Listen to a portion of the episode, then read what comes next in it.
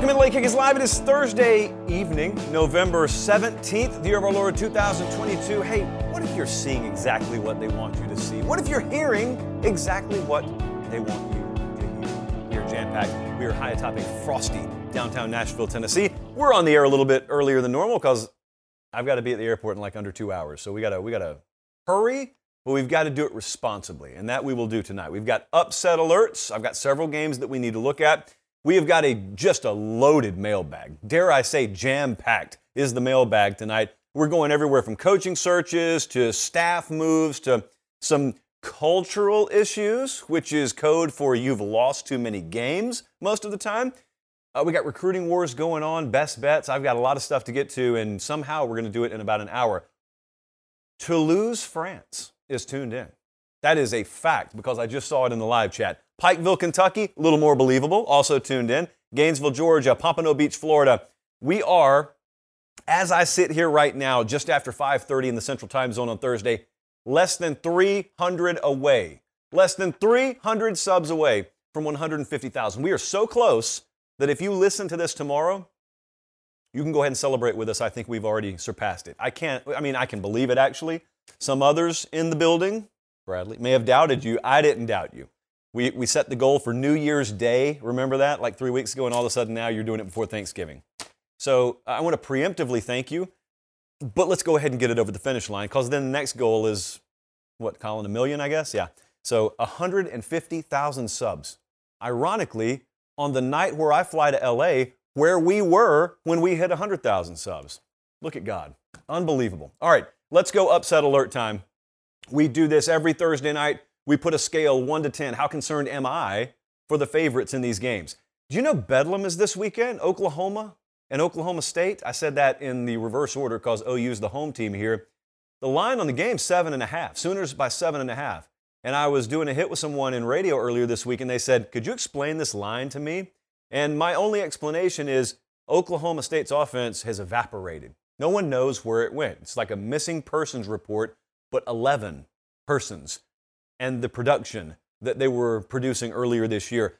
You know, Lincoln Riley was a head coach of one of these teams in this game last year. Some people tell you time flies, but that feels like about 17 years ago that Lincoln Riley was last coaching in Norman, and they lost this game, did Oklahoma last year, 37-33.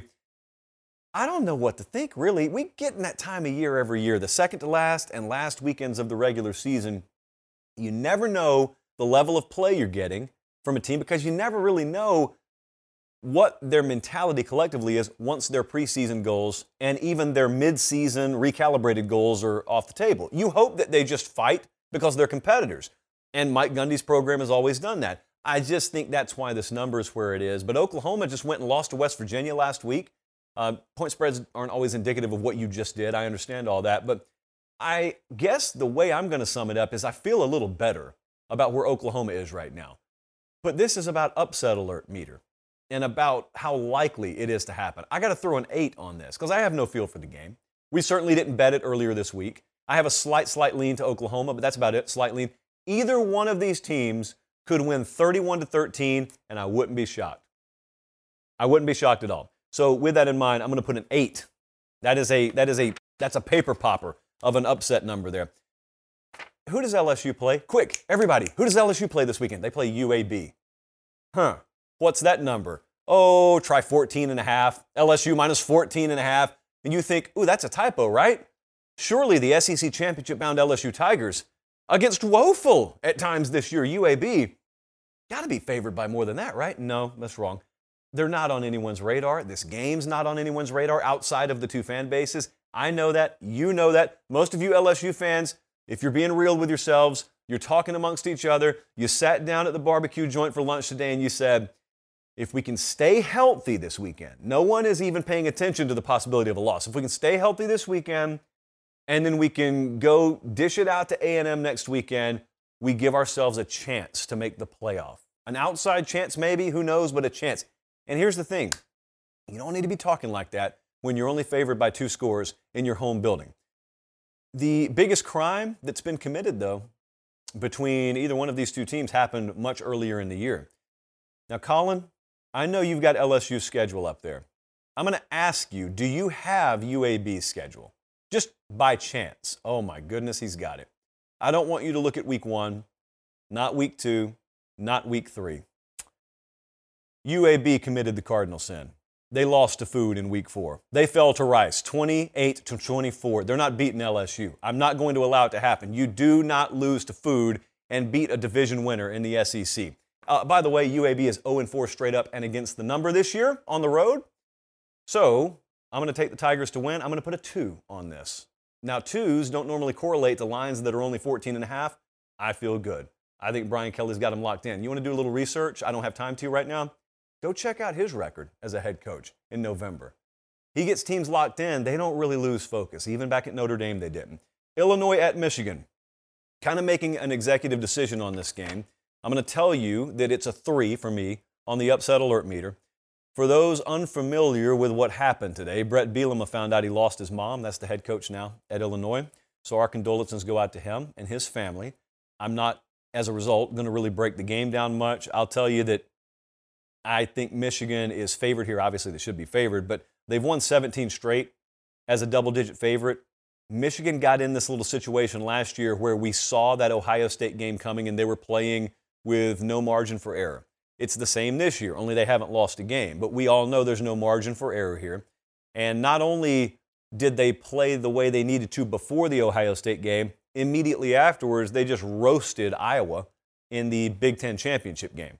So I don't think focus is an issue. There is no prayer they're overlooking Illinois. At least I don't think they are.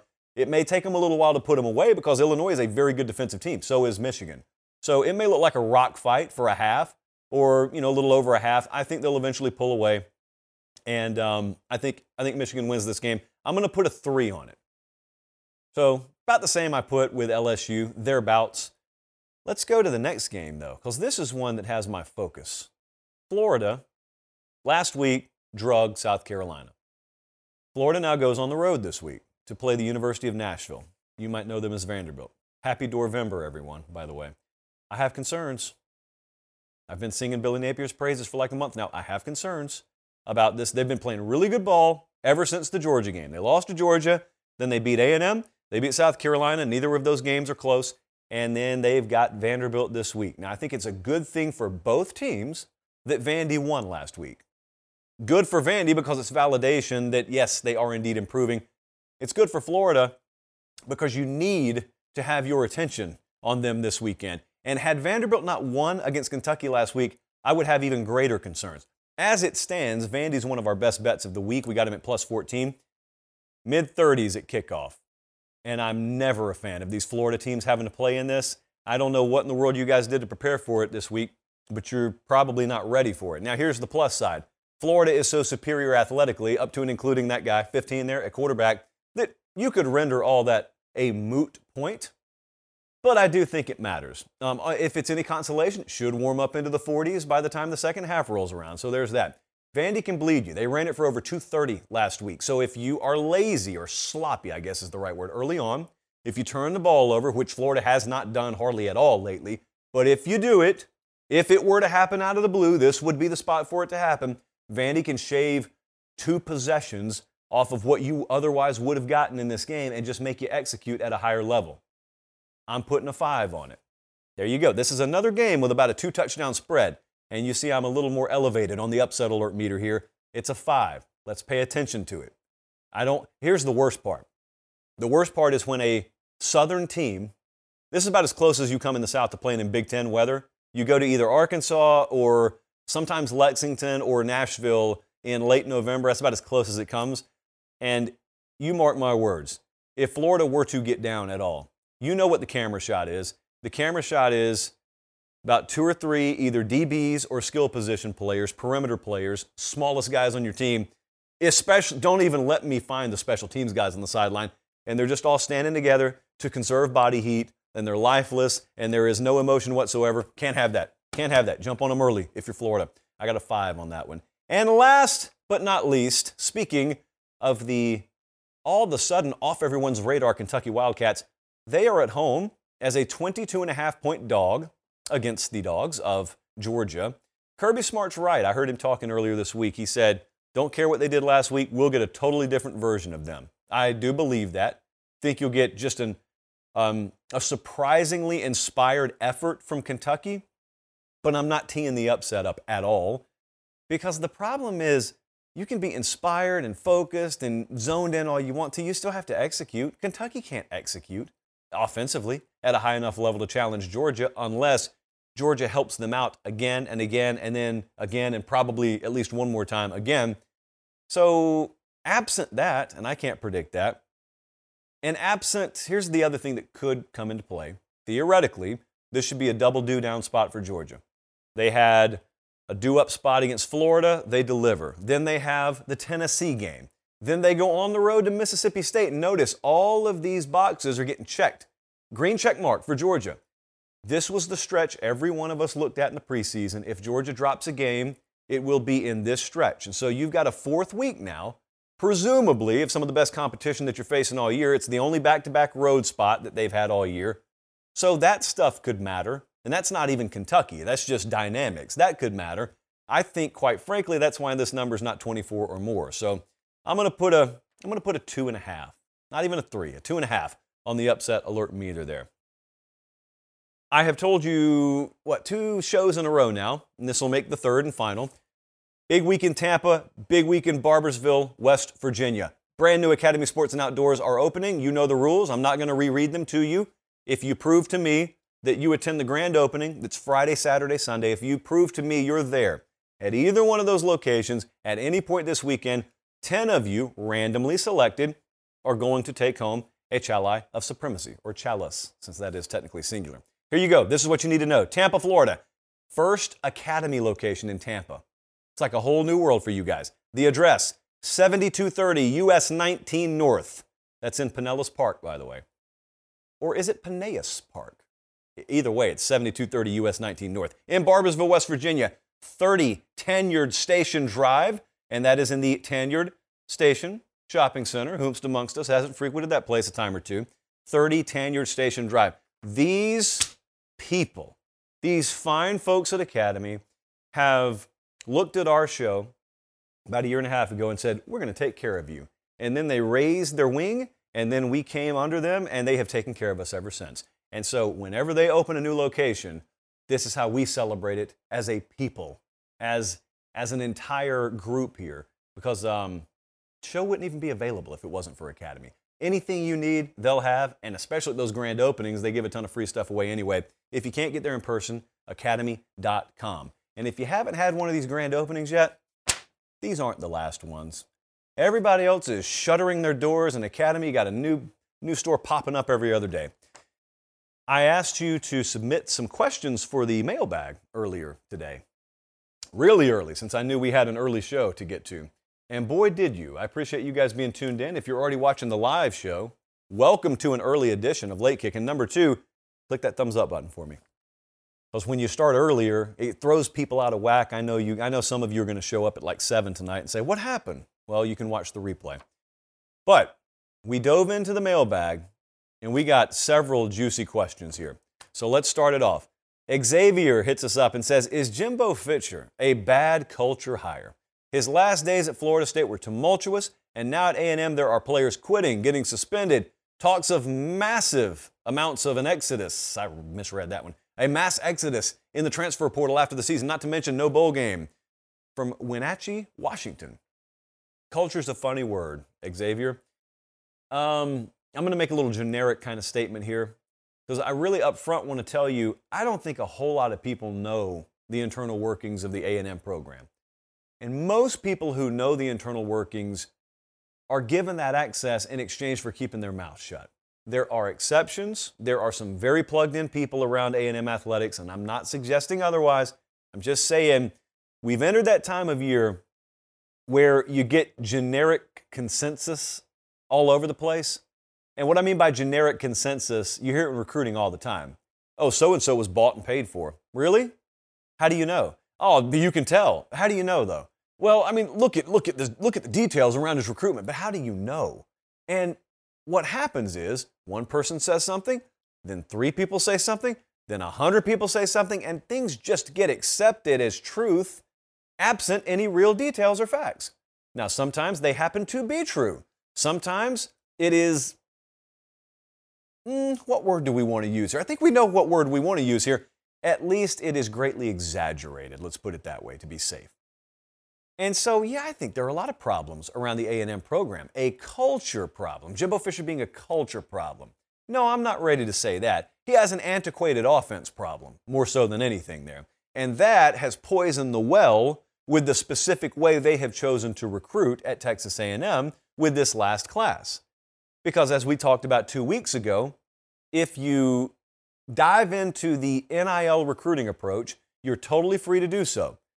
But you do so, or at least you better do so, under the notion that you're going to have to operate a little bit different way than what a classical recruiting approach would have you operating under. In the classical recruiting approach, you go recruit kids heads up against other programs, and the ones who want to come to your program, they come to your program, and then they either start as freshmen if they're superstars, or they redshirt. But I mean, largely they're there because they want to be there because the program attracted them. In the NIL age, money attracts a lot of kids. And it just so happens that Texas A&M is where they play in this case, but they're not attached as much as maybe a kid would have been a generation ago. This is the part where someone's going to take this out of context and say kids shouldn't be paid, according to JP. No, that's not what I'm saying at all. Quite the opposite. But what I am saying is if you traffic in it as heavy as A&M has chosen to do, which again is well within their right to do, you're going to have to understand there is an immediate return that is expected from a lot of those freshmen. Here's the bad part. Even if they haven't earned it. What about that? Now you can look at that and say, shame on that kid. He needs to sit over in the corner and take his medicine. Doesn't work. Doesn't work. When you paid the kid to come there, doesn't work. Because the kid can go anywhere and get paid to play football. And all of those freshmen have the same thing in common. They have not burned their penalty-free transfer yet. So they came in your program. This is the case everywhere. A&M's just the one I'm talking about. They come in your program, and whereas you used to shut the door behind them and deadbolt it, you have no access to the door at all anymore, period. And they leave the door wide open, sometimes leave one foot out the door, and they say, let me see if I like it in here, a.k.a. my true freshman season. And if I don't like it, a.k.a. if I don't play, then I'm out. Oh, I'm taking the money with me, by the way. That's the culture problem. Now, if you want to call that a culture problem, you can define it however you want to. That's just the reality of the situation, because I have a strong suspicion that if they would have won games this year because they were running a better offensive system, then they would have had less disgruntled players, which would have led to less of the off-field drama and turmoil. Some of it you've heard about, a lot of it you hadn't heard about. And therefore, I wouldn't be fielding questions about whether or not they have a culture problem out there. But that's not the way it panned out. Therefore, this is what we're talking about with Jimbo Fisher. The biggest question around there, at least to me, it's not culture. That's a factor, but it's not culture nearly as much as what's he going to do with his offense? What's he going to do with offensive coordinator? I think you'd be shocked at what a 10-win season would do for culture around College Station, Texas. Shocked. On an unrelated note, we'll be there Monday and Tuesday. Next question. Dustin hit us up. He said, what's the most accurate metric to gauge how valuable a win is at the time it happens versus how it looks towards the end of the season? Beautifully worded question, Dustin. Beautifully worded. You know we talk about this all the time on the show. Let me take a sip. This has some caffeine in it tonight. I know I'm going to get fired up answering this anyway, so we might as well Venn diagram it here. Dustin is asking, how do we define the value of the win when it happens? And that kind of goes over a lot of folks' heads. Not because you're too dumb to grasp it, but it just doesn't stand out the way it should stand out. He's saying what I've said for a long time, or he's asking what I've said for a long time. What I've said for a long time is, I can't stand the concept that I could play you in week one, everyone knowing you're a top 10 team, and then I injure your left tackle, and your middle linebacker also tears his ACL in a non-contact situation. I beat you 23-13, and then you have some more attrition later in the year, and you just end up precipitously dropping in terms of the caliber of team you are. You end up being 7-5 on the year, and at the end of the campaign, I'm told that my win over you is not a quality win, in large part because the hurting I put on you when I beat you led to you falling off a cliff. That is not the way that you most accurately gauge someone's strength of schedule. So what I've always at least championed, if nothing else, is to at least defining the value of a win when you play the game, okay? So if I play you today, I want to define the value of that win. Now, if there are extreme circumstances where it is just blatantly obvious a team was overrated by everyone, including odds makers, 6 weeks later, we can go back and we can devalue that a little bit. Or if you beat a team and they turn out to look a whole lot better than they were in week 1, a whole lot better than anyone thought, that's fine too. But what I would love to do to answer the question is I would love to take the AP ranking format out of this entirely, take any ranking format out of it entirely. And what I would love to do is I would love to take Vegas odds makers and I would love them to submit a power rating each week of how they rate teams, the very chart with which they use to put out point spreads. And I would love to use that and check out the teams you play. And I would love to define the value of your wins that way. And I would love to determine your strength of schedule that way, because it's the truest metric out there. The Big 12 right now, the conversation around the Big 12, I'm going to talk about a little bit later, is just a hot mess. Because people are shocked that the value of a lot of TCU's wins has gone down. Why? Because the teams they've beaten have lost more games. We're talking about a conference that plays a round-robin schedule. So it's a mathematical certainty. Every week you have to have what are there, 10 teams there? You're going to have 5 wins and 5 losses. Those 5 losses have to go somewhere. So it's impossible for all of your wins to maintain their value. That doesn't mean that the actual challenge you had that Saturday was any less difficult. So I'm sitting on this desk, actually, about 2 weeks ago, and I made what I thought, and everyone in the building, sans one person, thought was just a phenomenal metaphor. And I said, I'm sitting over there, Emily Proud's sitting right here, and I say to her, if I took a brand new Dr. Pepper out of my bag and I popped the top on it and I chugged 5 sips of it, what would happen? My throat would be on fire because I'm chugging soda that just got opened. So it's really, really carbonated, okay? So then I take the can, it's half full now, and I leave it on the desk and we go away for 3 weeks. And then we come back 3 weeks later and you chug the other 5 sips. And you have no problem with it. It would be pretty dumb to look over at me and say, why did your throat burn so much? This is flat. There's no challenge at all to drinking this. Or could it be that even though that can looks the same on the outside, what's on the inside is a totally different product than when I drank it 3 weeks ago? It happens with soda. You don't think that can happen with football teams? But I don't trust AP voters to gauge that. I don't trust the playoff committee to gauge that. I would trust odds makers to gauge that. That's what I would love to do.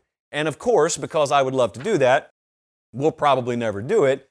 But you tell me, honestly, does anyone out there, even if you don't agree with me, do you really feel safe that a committee full of people that may or may not be watching all the games on Saturday is able to tell you what the value on a game you played 2.5 months ago should have, and it's a sliding scale week to week? Does anybody in their right mind really think that is the most accurate way to judge someone's strength of schedule? There's no way. There's no way anyone thinks that. You may think you have a better solution than mine. Be my guest. That's what the comment section's for. But there's no way that anyone believes that someone telling me, well, look, that win, when you played them in week 2, it once upon a time was good.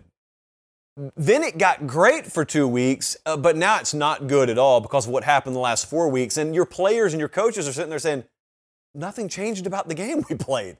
Nothing changed about the challenge we faced that Saturday.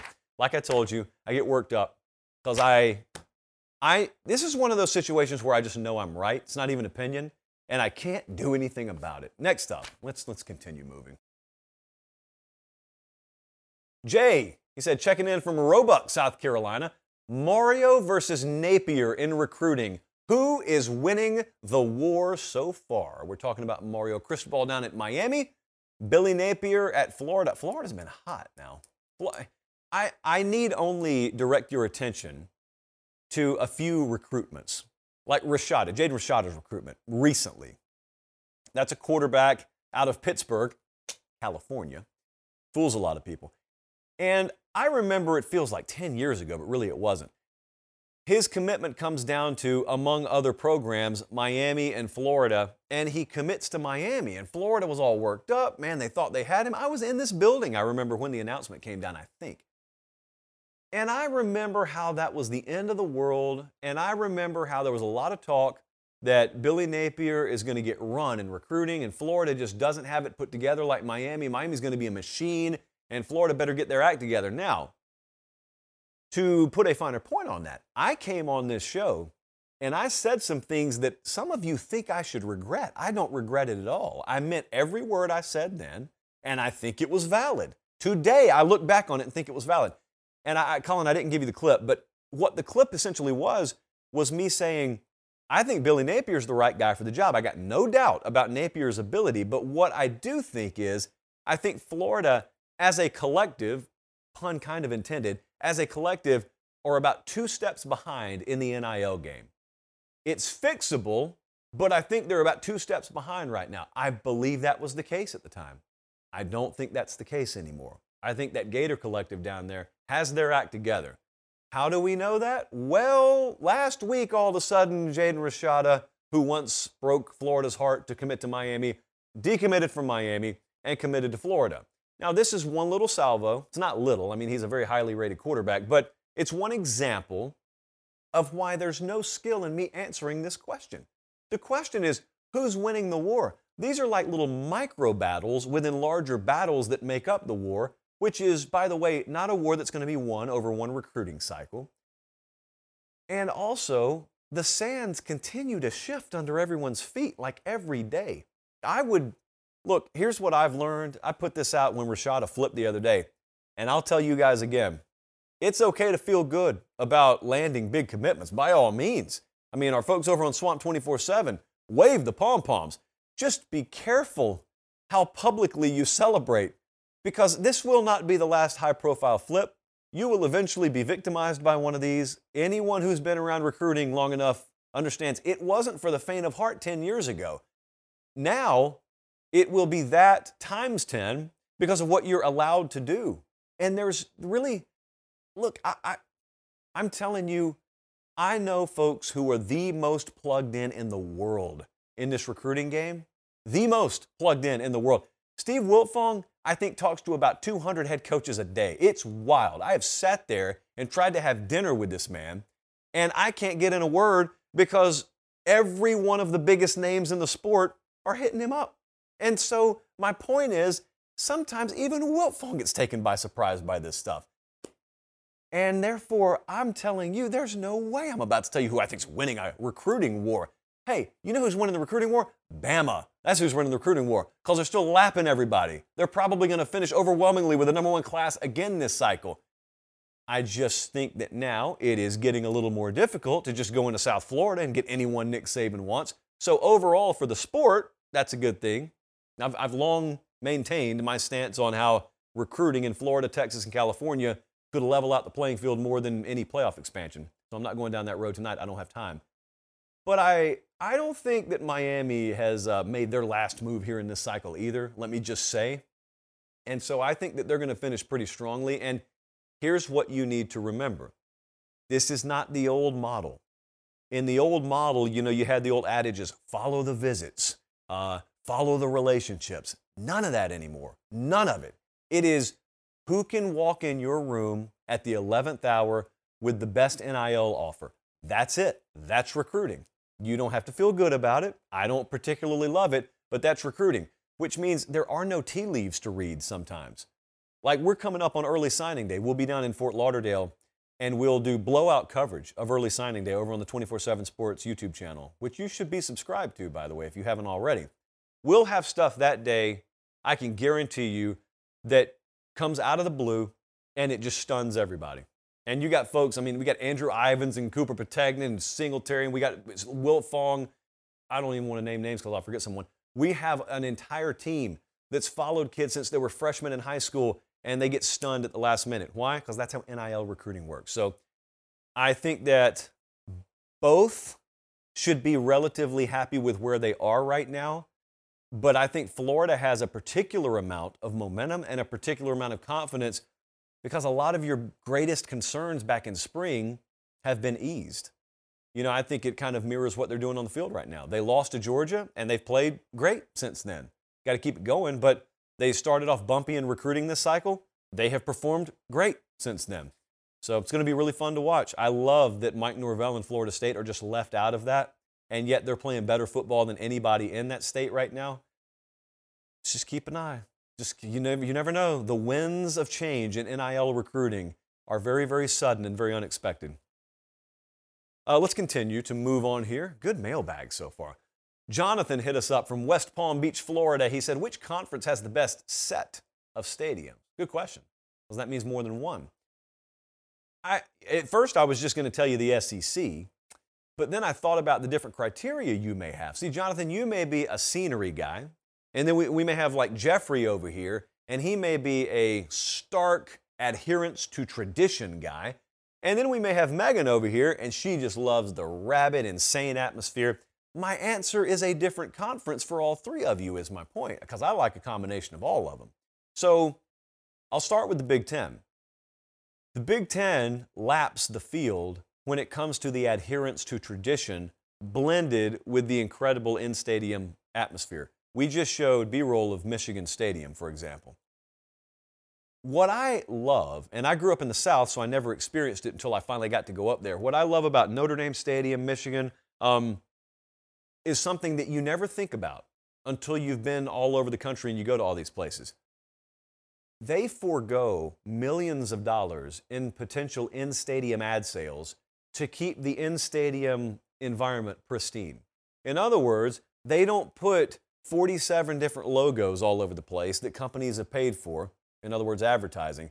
They say, nope, we know we could have that money, but we're okay. We're doing good enough. So we don't need to put an airline over here and a soft drink company over here and a car distributor over here. We're good. Keep your money. We'll be okay. I love that. Love it. Plenty of places operate under a different philosophy. Many, in fact, most places don't have a choice. Michigan can afford to roll however they want to. So can Notre Dame. So can a lot of these bigger northern powers, because they have such massive alumni bases, they don't need advertising dollars to meet their budget. Some other places do. Okay, the question is not who's doing it right and who's doing it wrong. The question is, who do I like the most? So these are mega stadiums. A lot of them are over 100,000 seats. The fan bases are fully invested. It's a great game day atmosphere. And you have a pristine environment in a lot of these stadiums that I appreciate. In the SEC, I think you have the best of all worlds. I think they're some of the most impressive venues in America. There is not more passion anywhere in the country. And that includes the Big Ten. The Big Ten's insane. There are places like Ohio State and Michigan in a couple of weeks. That's as good as anything in the country. Penn State whiteout. That's as good as anything in the country. I'm not saying there aren't moments in the Big Ten. I'm saying as a collective, 1 through 14, about to be 1 through 16, the game day atmospheres in the SEC are unmatched. And they also have large venues, and they're also very loud, and there's also a lot of tradition, and also a lot of those buildings are very old. So they have the best of everything, but I'll give you a surprise contender here, since I'm about to head out there in like an hour. The Pac-12, which I have finally gotten to see a lot more of, if you're into the scenery, if you're into the backdrop, if you're into there being more to a college football game than just what's going on right there inside that bowl, the Pac-12 is for you. I was up at Autzen a couple of weeks ago. Brilliant backdrop. Everyone's got mountains. Look at Cal. There won't be a meaningful football game played in that building in the next century or so, but man, what a surrounding atmosphere. Have not been able to go to Arizona State. We'll be at the Rose Bowl this weekend. Been out there before. I think we all understand how picturesque the San Gabriel Mountains can be. Also, Utah. You know, Utah is a program that has not always been in the Pac-12, obviously. So some of the older college football fans, they don't automatically Utah, Pac-12, Utah, Pac-12. That doesn't snap in your mind like that. But Utah's got the same thing going for them. And even though Brigham Young is not in the Pac-12, I'm just going to throw them in for good measure because they're kind of out there. They're in the same state as Utah, and they've got that They got that insane backdrop as well. So it depends on where you want to go. It depends on what you're into. It could be Big Ten. It could be Pac-12. It could be SEC. I think most people would lean SEC, but I can make an argument for any of them. All right, next up, let's keep it rolling. What do we got? 6:05. Okay, we're on pace. John from Gallatin, Tennessee. He said, how much credit do you want for Greg Sankey saying the SEC will likely get rid of divisions? Okay, there's a lot to unpack here. But the first thing we need to unpack is, yes, I was right. Good for me.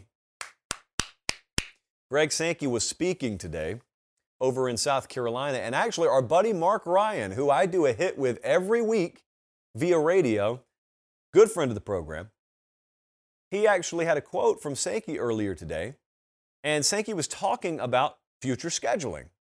And he said, apparently, and I'm paraphrasing, he said, the future plan, once OU and Texas come here and you have a 16-team conference, the plan is to just do away with divisions and just have one division, I guess. You have 1 through 16. You have a conference. There are no divisions in there. And we're going to, I guess, take the best two teams, regardless of where they play, and we're going to put them in the SEC championship game.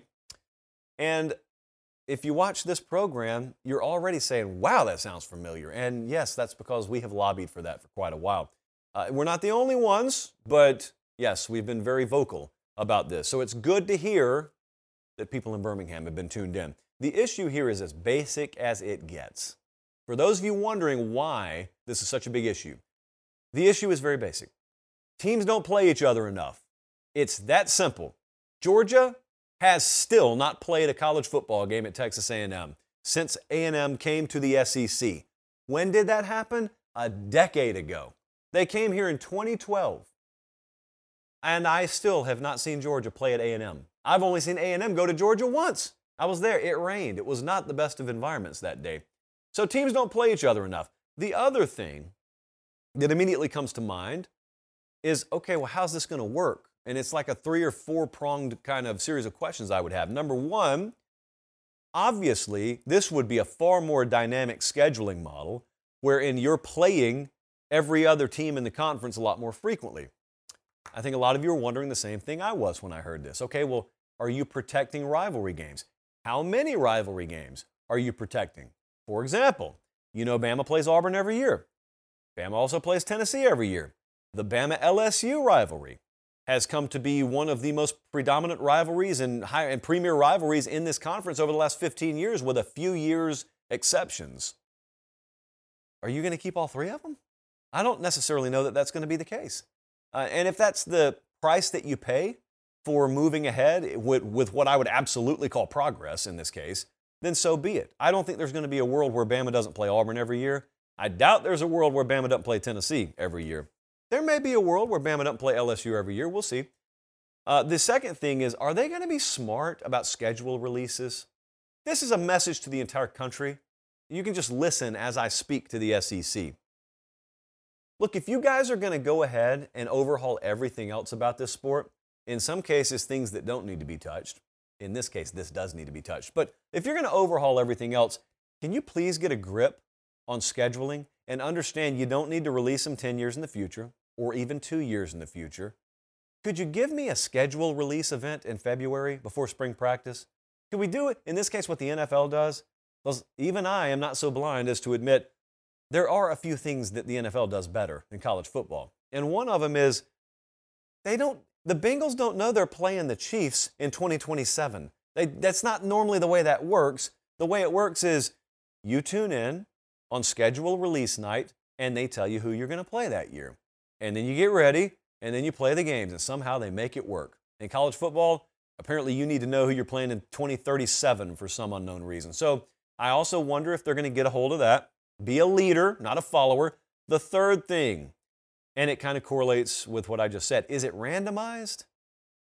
Or is there going to be a model that's laid out, therefore I still know who I'm playing well down the road, so there's no point in schedule release, I guess, other than the order that the games are going to be in. And fourth, which is really first, because this is the argument they're really having, are you going to have 8 or 9 on the conference slate?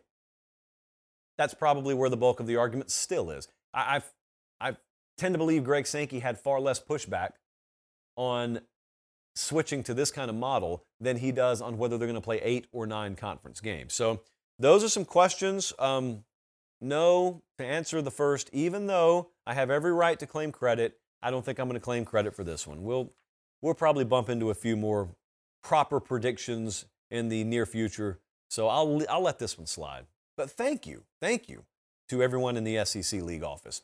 Next up, The Traveler asked, thoughts on Nebraska's coaching search since it's been so quiet? Well, that's normally a good thing. That normally means progress is being made. The general feel. Reached out to a couple of folks today, went over to our Nebraska site, Husker 24/7. They've done excellent work over there. I mean, if you need updates on this, our Nebraska site has it covered. Multiple updates this week, Husker 24/7. So I checked that out. But the general feel is they're going to make a hire right after the end of the regular season. I think they play Iowa. I think that's their last game. So that's next week. I keep saying end of the regular season. That's next week. Now, according to our folks over at Husker 24/7, Trev Alberts thought to be down to 3 candidates. I've heard this a couple of places.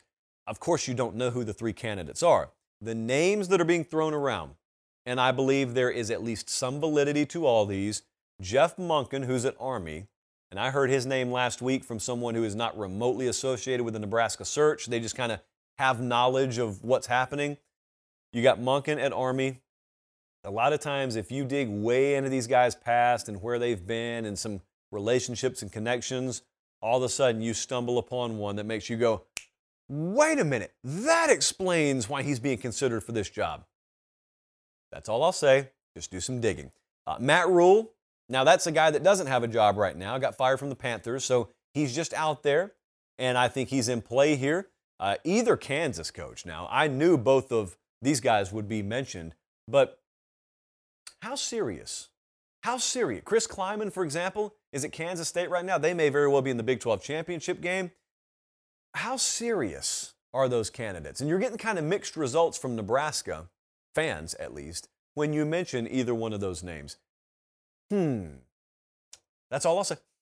I like both of them. So, I wouldn't mind Leipold. I wouldn't mind Kleiman. Either one of them is a very, very good fit for me.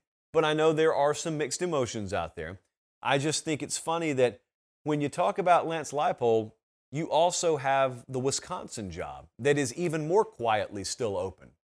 They're going to give that thing to Jim Leonard up there, who is the interim right now, the defensive coordinator, or are they going to offer it to a guy like Lance Leipold? And then the follow-up is, how does a guy like Lance Leipold balance, how does he weigh one versus the other? Which job is more attractive to him? And then you got to think about the fact that he's got attachments. We all have attachments here or there. So if it came down to it, I don't think there's a strong feel. There's a feel out there. I don't think there is a lot of knowledge as to where he'd lean. If it was Nebraska heads up against Wisconsin, there are reasons to feel good about either one of them. Gary Patterson's name is still floating around. He's just hanging out in Austin, hanging out at Texas. It sounds like all of these are established head coaches. So it sounds like whoever they hire is going to have a pedigree, a track record as a head coach. But then there's always that dark horse coordinator out there somewhere.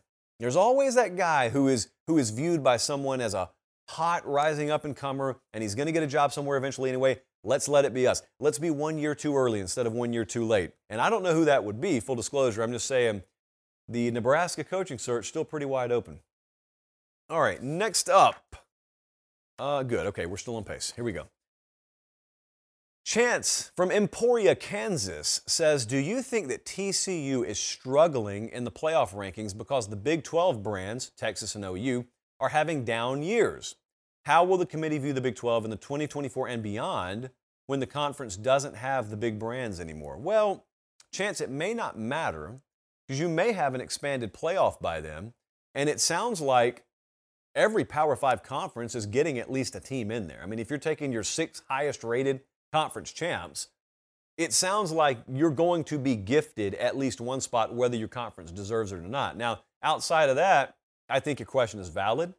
I think that TCU is a good case study right now for how little respect that conference is going to get off the bat when you lose Texas and OU. Now, if you're a newcomer to this party, you may be looking at this and saying, wait a second, I've watched the Big 12 this year, and Texas has been not great at all. Oklahoma's been even worse. Why should those two being down delude this product? TCU, Kansas State, like those teams have looked like the better teams. Yes, friends, you're right. And that's your problem. You're way too new to this. You don't understand how built up that Texas brand gets every year. Now, Oklahoma has fulfilled their end of the deal. I'm not going to knock the Sooners, but you don't understand the gross misconception that as Texas goes, so too does the Big 12. But yet, that is the either conscious or subconscious feel from a lot of people who have sway in this whole matter. And that is the problem that TCU fans are faced with right now. Let's be clear. This is not a problem yet, and it won't be a problem. If TCU wins their next three games, and that is at Baylor, Iowa State, conference title game, they're good. No amount of anti-horned frog bias could hurt them because an undefeated Big 12 champ will be in the playoff. If they lose one game, if they lose 30-29 to Baylor this week, it's going to break loose. It's going to be bad, and they could be in line to get the shaft. I have heard a lot of talk about the Big 12 this week from a lot of different places and a lot of people whose opinions, quite frankly, I don't necessarily respect when it comes to this sport. Love hearing them talk about pro games, not just football, but maybe not so much college football. Let me be careful with my words here. Look at me being responsible. We have got to get people who only casually cover the sport to stop talking about gambling. One of the worst things that has ever happened is also one of the best things that's ever happened. One of the best things that ever happened to college football is the legalization of sports betting. I mean, I got 10 different apps I could pull up right now in Nashville. When you drive around downtown, there are billboards that show live up-to-the-minute odds on games. And if you live in a state where it's not legalized yet, it will blow your mind when it does get legalized. But anyway, that's great because it gives you the freedom to do what you were going to the Cayman Islands digitally to do in another life. But one of the worst things in the world is also that sports betting has proliferated even the mainstream of media in college football. And you got folks who couldn't rub two nickels together when it comes to placing a wager who are trying to talk about gambling within the context of college football. And how many times have you heard this? I just heard it twice the other day. TCU, odds makers say, if they played on a neutral field, would be an underdog against the top 8 or 9 teams in the country. It doesn't matter. And you're talking to a guy here that doesn't even rank teams. All I do is put out a power rating every week. You think I'm sounding hypocritical? I'm not. No, I am absolutely the guy who puts out a power rating, which is solely based on who I would favor against who on a neutral field every week. But do you notice what I say when I put that rating out? I say the following, and then I put it in the tweet. Power ratings are not rankings. And if you've heard me talk about them on this show, I have told you before. How you would hypothetically match up on a neutral field in a game that hasn't been played yet has no bearing on what your playoff resume or your playoff positioning should be. Point spreads are not competition. Point spreads, hypothetically, are not sports. It's just odds placed on a game that may or may not happen, depending on the matchup. Your merit is what gets you your ranking. At least that's how it's supposed to happen. These fools talking about how TCU, if they lose a game, should be out of it because odds makers say they wouldn't be favored. You'd never in a million years say that about the University of Texas. You'd never say it about Oklahoma.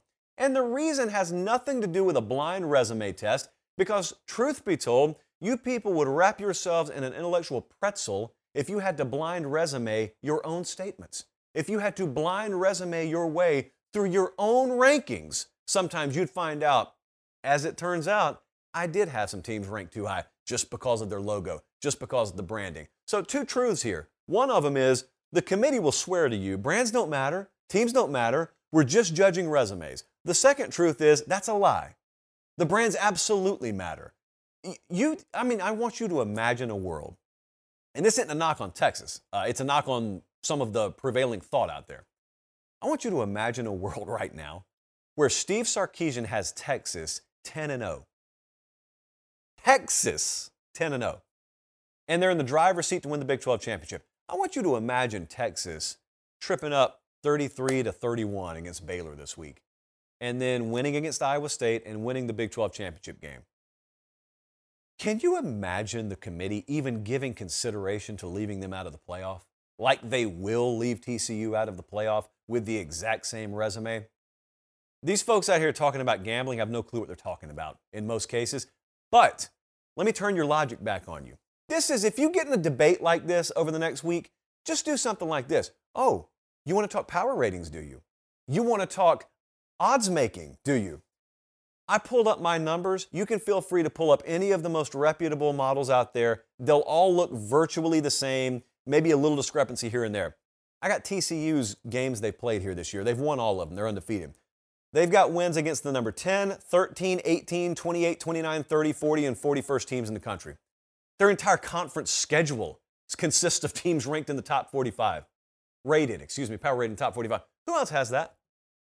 I'm being told the Big 12's down this year. No, the Big 12 doesn't have an alpha Georgia or Ohio State or something like that. It is a very, very good league this year. A very good league. If you'd bother to pay attention instead of reading some website that puts out hypothetical point spreads, that's a different world. The odds-making world is a totally different world.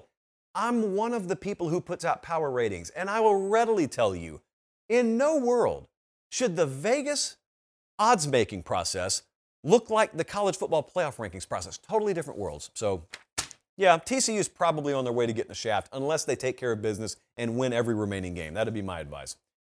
We got one more question here, then I've got some best bets to hand out. Parker, never let it be said that I don't ride for you guys.